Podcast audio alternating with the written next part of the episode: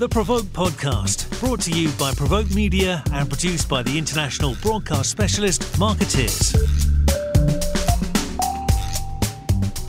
Hello, and welcome to the Provoke Podcast. I am Diana Marszalek. I am here with Provoke Media, and we have a guest today with Valarie De La Garza, who is the CEO of Fenton Communications. Welcome. Oh, good morning, Diana. I couldn't be more excited to to be with you this morning we're very happy to have you or getting you into our mix here. So it's it's good. And uh, maybe you could tell us a little bit about yourself just to start. Mm-hmm. Um, you bring a little bit of a different background than what we commonly see in our industry, especially at the CEO level. So please let us, you know, fill us in briefly on where you come from and we'll go from there. Well, great. Well, I am a proud 30 year veteran of strategic communications, but you're right. I did, I have had a very interesting path that's um, uh, I'd love to talk about, not necessarily a straight line. Uh, like many people, uh, I accidentally fell into public relations as a college student on the verge of graduating. There I was, uh, 21, 22 years old, trying to figure out what the heck I was going to do with my life. I had um, uh, been a student, a journalist for four years. So, of course, I thought that was the way. I was the editor in chief of the Daily Bruin and so, of course, there were all these expectations that I should, and uh, for myself even, um, sh- that I should be a print journalist. And then I started going on the interviews and thinking about it and wondering what my life would be like and thinking, am I a reporter? Is that for me? And I was really conflicted. And it was my journalism advisor at the Daily Bruin at the time that said, you should try something new, something that uh, is emerging and that is uh, Latino public relations. And I thought, oh my gosh, PR, public relations, that's not something I'm going to do. That's the other side.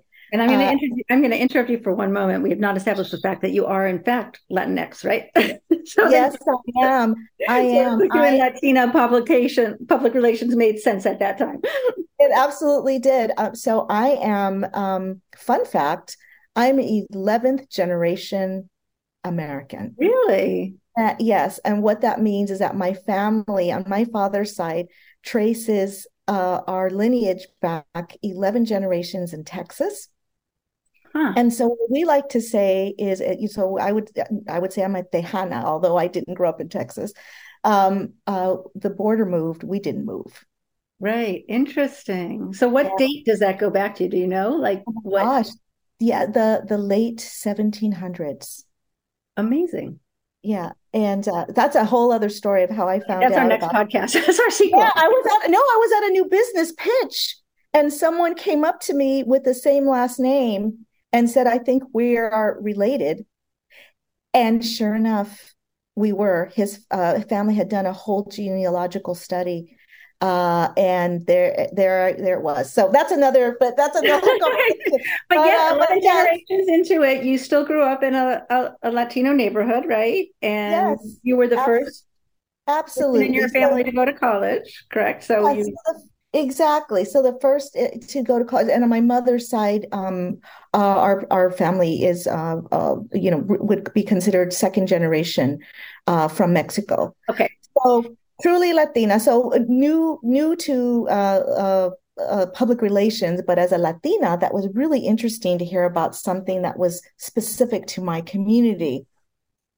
Um, and in the 90s, at this time, and it was in the early 90s, um, there was a emergence in public relations around uh, ethnic um, community uh, public relations and communications, strategic communications that were serving the Black, Latino, Asian American, Pacific Islander communities. Uh, and so I worked as an intern for one of the first companies called Coronado Communications in Los Angeles. And it opened my eyes to something new that I could do uh, as a communicator, uh, something new that I could also do to serve my community and engage my community. So it was fascinating to me so that's really where I began that journey. Uh, and so since then, over these 30 years, I worked for two uh, of these Latino public relations firms uh, where I learned so much about the diversity of my own community nationwide.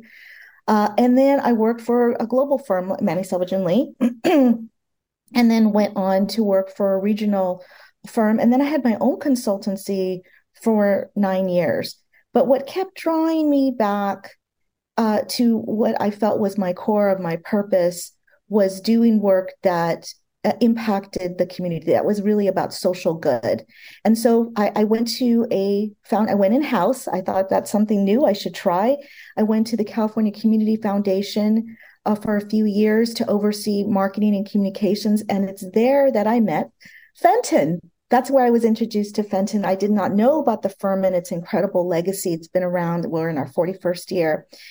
And i i really felt like I missed my people. And I know that the listeners of this podcast, you know, you're my people, people who are interested in, uh, at, on the agency level at least, uh, the diversity of, of clients, of the types of work that we do, that we see, uh, the fast paced nature of things, uh, the, the, the satisfaction of feeling like your strategy uh, connected uh, with audiences and moved a needle and so I I joined Fenton, and I uh, I've been at the firm for six years. I oversaw two of our offices on the West Coast before I was asked to join uh, as uh, the CEO to this uh, amazing firm, and I am proud to be the first Latina and the first woman to serve in this role uh, in the agency's history.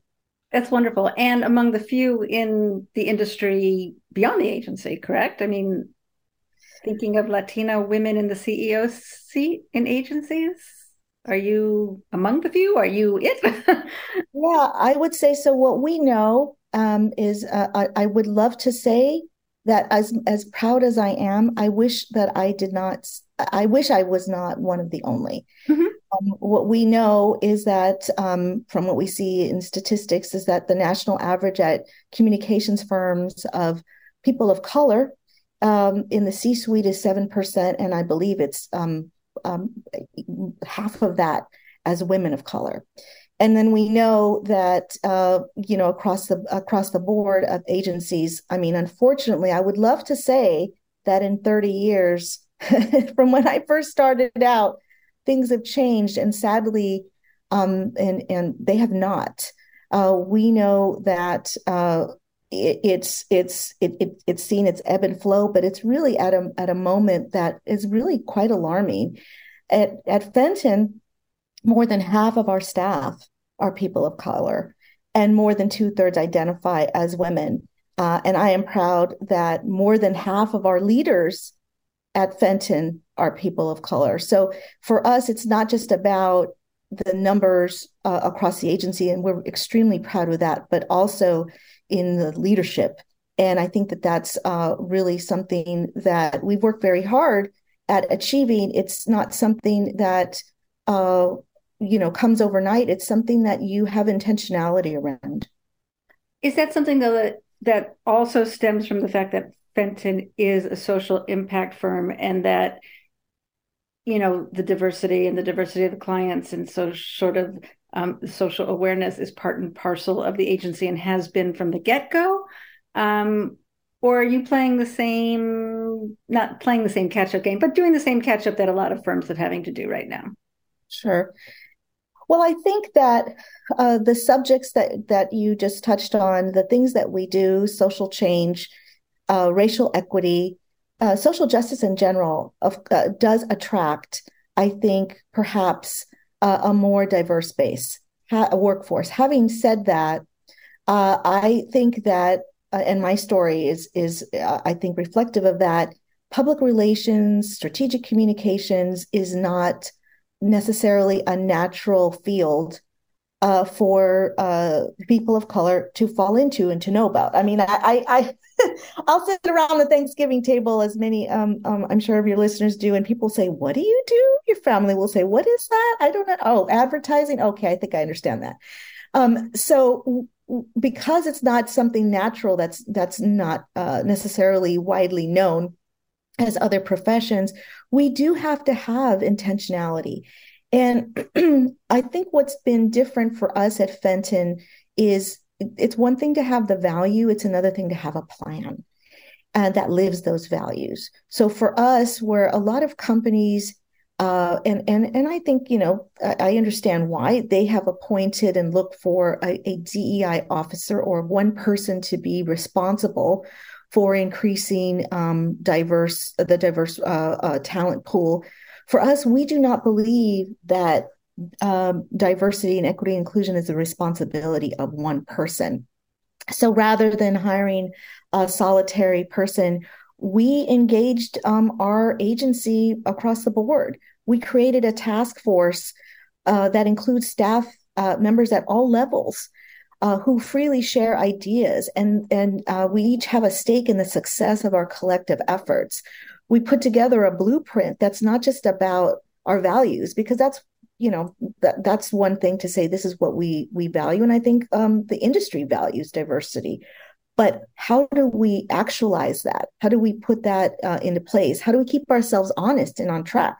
How do we, uh, you know, think about practices um, that are going to be transformative to making sure that we uh, attract diverse candidates, that we retain them, uh, and that also we help move them up so that it's not, you, you see many times at firms is that uh, you'll see a, a, a, high concentration of people of color at perhaps a core, the core staff level or in the middle. And that's and for us it's really about the entire agency um uh you know across the board. But what are you doing that i don't want to say that other agencies aren't doing but sure. agencies are struggling right? So why? What is it? How are you achieving that success that maybe some of our well-intentioned colleagues are not? Right.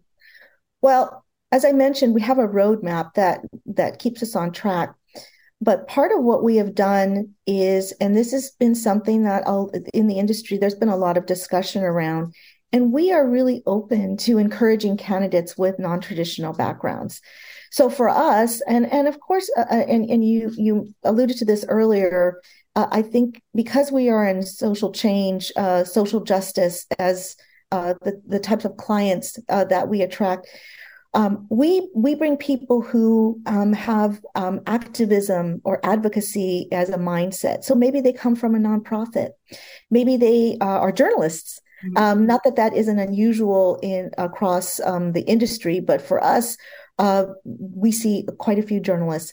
We have people who have um, legal backgrounds, people who uh, have come from government philanthropy. I myself, I mentioned that I work for the California Community Foundation on staff. Now, I would say we have quite a few folks who work for foundations uh, in the comms department. And so I think that that's uh, casting that wider net has been um, quite uh, fruitful for us. Also, we've eliminated the requirement of a, of a college degree on our job descriptions so that we can be much more open to people of all backgrounds. We believe experience, all experience um, is important. And so for us, that's those have been ways uh, that we feel have really um, uh, borne fruit. And, and I think the other thing too is that um, we we feel that part of the recruitment we've been very very diligent about lived in experiences. Um, lived in experience is so important. In the end our clients are change makers. The communities that they serve are often um, marginalized um, who um, are underrepresented. And i think we talk so much about that in our recruitment that that really connects with um, a much deeper wider more diverse candidate base? Um, something that you mentioned that is mentioned frequently is this topic of well, you mentioned that public relations is not sort of the natural um, or known profession for a lot of communities of colors. Um, but you found PR, right? I mean, somehow you found it and you succeeded. So was that that the the the luck of having somebody mention it to you? I mean, you did it. So what what are what are we going to do to get you know the students, the kids, the the young right. into the field? Right. Well, I think that I, I um yeah, I was introduced to it, and and and I was introduced to it in a way that I was able to feel uh, that I was in a supportive, safe environment around people who look like me. And I have been at agencies, agencies that I love, where I have been the only and it is a very lonely place where you feel that you are different in so many ways. And so I would I always say diversity attracts diversity. And uh, I I um, am very humbled, and I I do not take for granted that I am an ambassador to for Fenton. Um, many of our uh, core staff have told me that um, I am the first person that they have connected with in the in their professional journey. Uh, that has been a woman of color, has been a Latina, uh, even amongst some of our more senior staff. And so that helps. Back to sort of how I found it, I found it, but when I went to the first agency that I worked for, because there were people around me with that, um, you know, similar background, that actually was really engaging for me. That was really empowering. And I know that when we talk with our staff, that's really something that's very powerful for them and they are ambassadors they actually we talk i talk about recruitment and we have an incredible um, recruiter uh, but we in laura gomez but we also we have to remember that our our talent our staff they are our ambassadors. And so they're excited about the work that they are doing. They're excited about the environment that we have fostered uh, the uh, you know we have affinity groups uh, for uh, our latino latinx uh, black asian american pacific islander our lgbtq and and women. And and that is a, we've heard so much about from our um, from our, our, our talent about how that's so meaningful to them and so unusual. Now we do see that more and more at other companies, but it's really worked for us. It's it's really uh, because it's it's brought pride and it's brought empowerment, and it's helped uh, with that ambassadorship, if you will. You mentioned you had an ambassadorship for Fenton, but you're to some degree maybe perhaps an unintended or unwanted ambassador in the industry, correct? I mean, is that weighty? Is that something you want? I'll I will tell you, I did not realize um that when until I really took the job. I recently was in a room with uh, about 12 other peers they were all at the you know you name the firms the, uh, and um, they were all ceos and I was the only. Mm-hmm. And that moment, I will tell you, had a lot of weight to it because it's one thing to see the numbers and it's one thing to know intellectually, but I hadn't been the quote only mm-hmm. in a long time. Mm-hmm.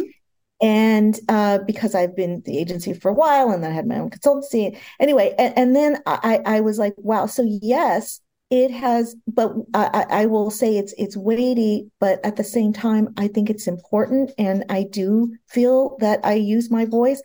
I have had many firms call and talk to me and say what is the secret sauce? You know what is what you're doing that we are not doing? Because i don't you know certainly there is a great intention. There are lots of initiatives. Um, and so we've talked about it and and and so i do feel a great responsibility more than i ever have before. I didn't realize that would happen. Um, and and i think uh, it's it's a lot of it is about following through and not giving up and not being resigned to it and saying um, we can't quote find them find us. We're here. We're here. We just are in places that you may not necessarily have looked um, and that is going to take intention that's going to take investment. And but it's it's I, i'm here to prove to you that it's doable. Uh to up until two years ago we had 50 people. Now we have 110 and look at our diversity. Right right. So so something so it's it, what our, our plan our, our blueprint is indeed working. Interesting. Um interesting you you so you started at like you said um latino marketing firms um, so you were doing multicultural marketing, or however we term it, back 30 years ago, um, and now that is, you know, again, agencies stressing multicultural marketing, bringing people on. How have you seen? What was it then, and what's it like now? I mean, how has that sort of specialty evolved, or not evolved? Sure, I think that uh, uh, what I have seen is then uh, it was very nice to have. Isn't that wonderful this is so great. This is a, a niche. And what I have seen is the demand, and, and rightfully so, uh, a recognition from clients that it is, it has to be, it's not a nice to have. It has to be, and it has to be authentic. And that's where the diverse staff lived in experiences uh, really come through. So what I tell people is they, you know, my grandparents were domestic workers. They were janitors, seamstresses, farm workers. My grandfather worked in a junkyard. I'm the first person in my family to earn a college degree. I grew up in a place where your zip code greatly influenced your economic success. I know what it's like to face prejudice. This is the lived in experience that I bring to my job every day and that I'm able to reflect on when I'm helping a client figure out the right strategy to connect and engage with their audiences. And so I have found that today versus then, it was a nice, it was nice. That's what this is, you know, this is what these smaller firms do, or our division, as an example. There were lots of divisions, and now you're seeing um, I think a shift where it's we've we've got to figure it out, and it's not just multicultural, multilingual. Mm-hmm. Um, and uh, it's not always it's you know it's not always easy to do, but I I do feel that um, I, I appreciate uh, that that clients have a demand for the greater authenticity around it which is great. And as you said, it is complex. You're looking, I mean, this is a complex population, multilingual, multi-ethnic. I mean, it's big.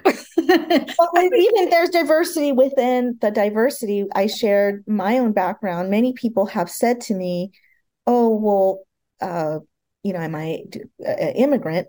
you know, come from an immigrant background because that's that that's I think a lot of people it's their go-to, and certainly the immigrant experience, uh, uh you know, in the Latinx Latino community is is is important and strong and rich and diverse but that's not every experience. Uh, there are experiences that I have that are, you know, I grew up in a, in a house, uh, you know, in a in a family where I'd heard Spanish and I heard English.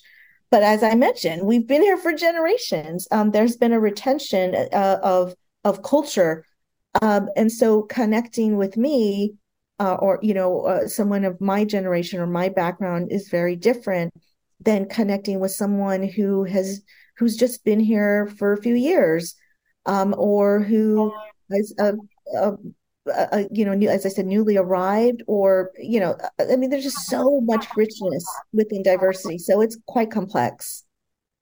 Sounds great. Sounds hard.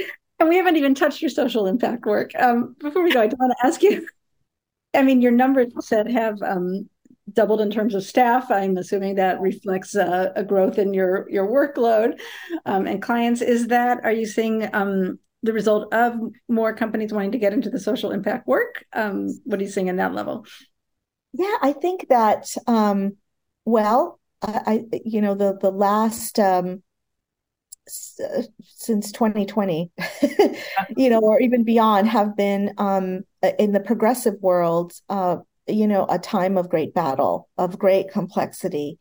And so, you know, we have clients across philanthropy, government, uh, nonprofits that are all fighting so many battles, that are advocating for so many causes in the area of social justice. And uh, so, for we have been blessed uh, with uh, clients that come back to us as partners who um, need you know like you, we talked about a complex world um, and these are complex issues. And so i would say that what we have seen is just an uptick in so many clients who have said you know what? We need to keep going. We need to do things differently. Uh, I, I we have been around for a long time for 40 years but i think these last few years in particular the vexing issues that we faced as it relates to voter suppression certainly um, what we've seen um, uh, you know the the the the battles fought um, in reproductive rights uh, you know, I can go on and on with racial reckoning. So many of these um, uh, highly consequential. We're seeing what we continue to see in gun violence. Mm-hmm. Um, uh, I, I, can go on and on. Uh, clients need partners who understand these issues. Clients need partners who have a, a, a, a talent base, who understand these issues from their own perspective. And so I think that we have borne that um, that fruit because of that you know complexity and this is our specialty this is what we do we don't feel like we are of service to our clients but we also feel that their mission we take it on as our own. We are partners in that fight. It's not enough for us to say that's wonderful we helped you move the needle. What we get really excited about is when we have clients uh, like our gun violence prevention pack out of Illinois, where we're able to help them pass legislation that's that changes lives in, in the area of of policy. Um, so you know, in, in, the areas, I can go on and on. Um, you know, in in so many areas. So I think that we continue to see success and traction, and so it's been very good for uh, for that growth over these uh, last two years in particular. And we say the the the more growth that we have, the more good we can do uh, with our clients in changing uh, lives and creating a better and more just and equitable world. Sounds like a good mission. I appreciate all that work that you do and your personal success, and uh, appreciate the time you spent talking to us. Thank you so much, Diana.